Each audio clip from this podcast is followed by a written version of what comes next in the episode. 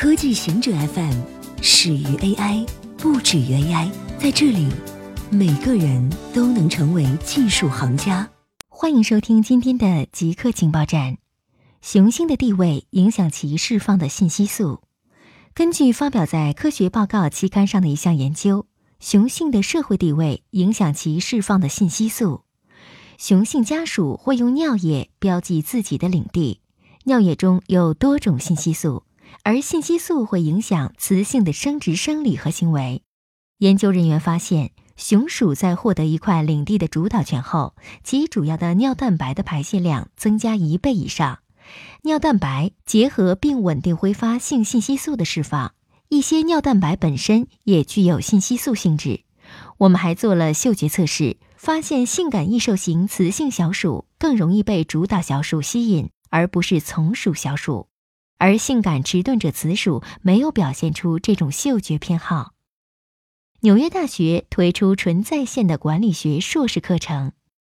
纽约大学斯特恩商学院今年宣布了其研究生教学的一项全新改革，管理学硕士学位将是其首个完全在线授课的课程。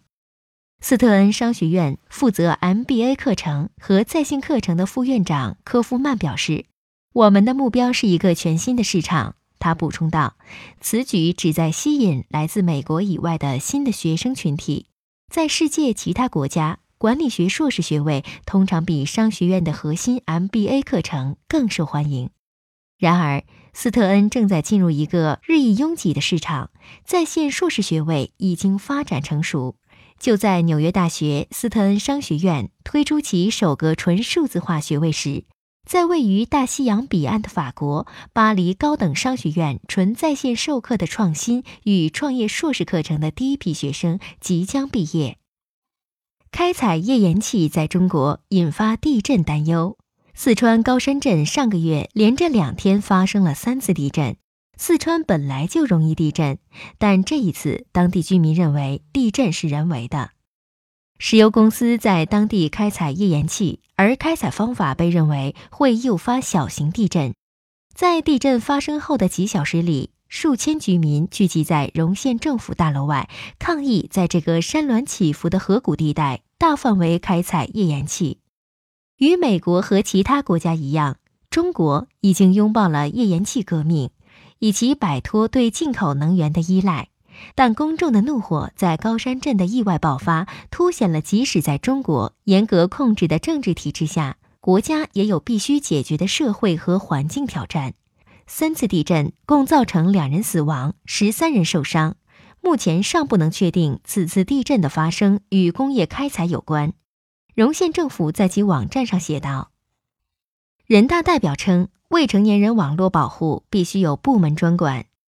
人大代表、中国网络社会组织联合会会长任贤良接受采访，谈了去年调研的未成年人保护法修订。他说：“对于网络成瘾的现象，政府必须制定相关的法律法规，由相关部门修订未成年人保护法，在其中加入网络保护的内容。企业也应该尽到主体责任，不能只想着盈利。”当然，我们这些网民也应当提高自己的网络素养，不上传低俗的黄色的有害信息。现在有一些专家探讨要不要给信息分级，不能笼统的要求，要么不让未成年人上网，要么完全不管。有一些专家也提议，要让法条可核查、可执行、可操作，不能太原则化，否则会导致落不了地。另外，还得有专门的部门去管这件事。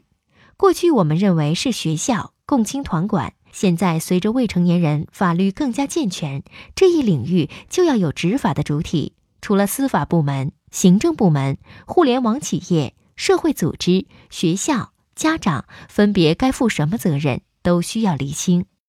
这次修订未成年人保护法，就是把这些问题大大的向前推进了一步。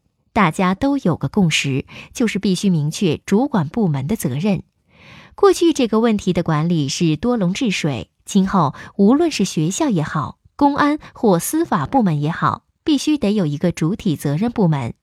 另外一点就是法律条文一定不能太笼统、太原则，必须是可操作、可执行、可督查、可追溯的。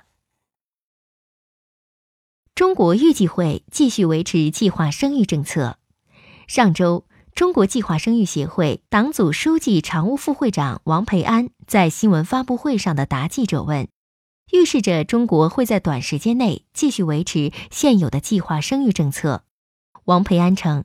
我认为，当前中国人口发展要重点关注三个问题：一是要处理好人口的规模和结构的关系，努力实现适度的生育水平。一方面，人口众多一直是我国的一项基本国情，近十四亿的人口总量，对于尚不发达的经济社会运行基础和有限的资源环境负担能力还是过于庞大。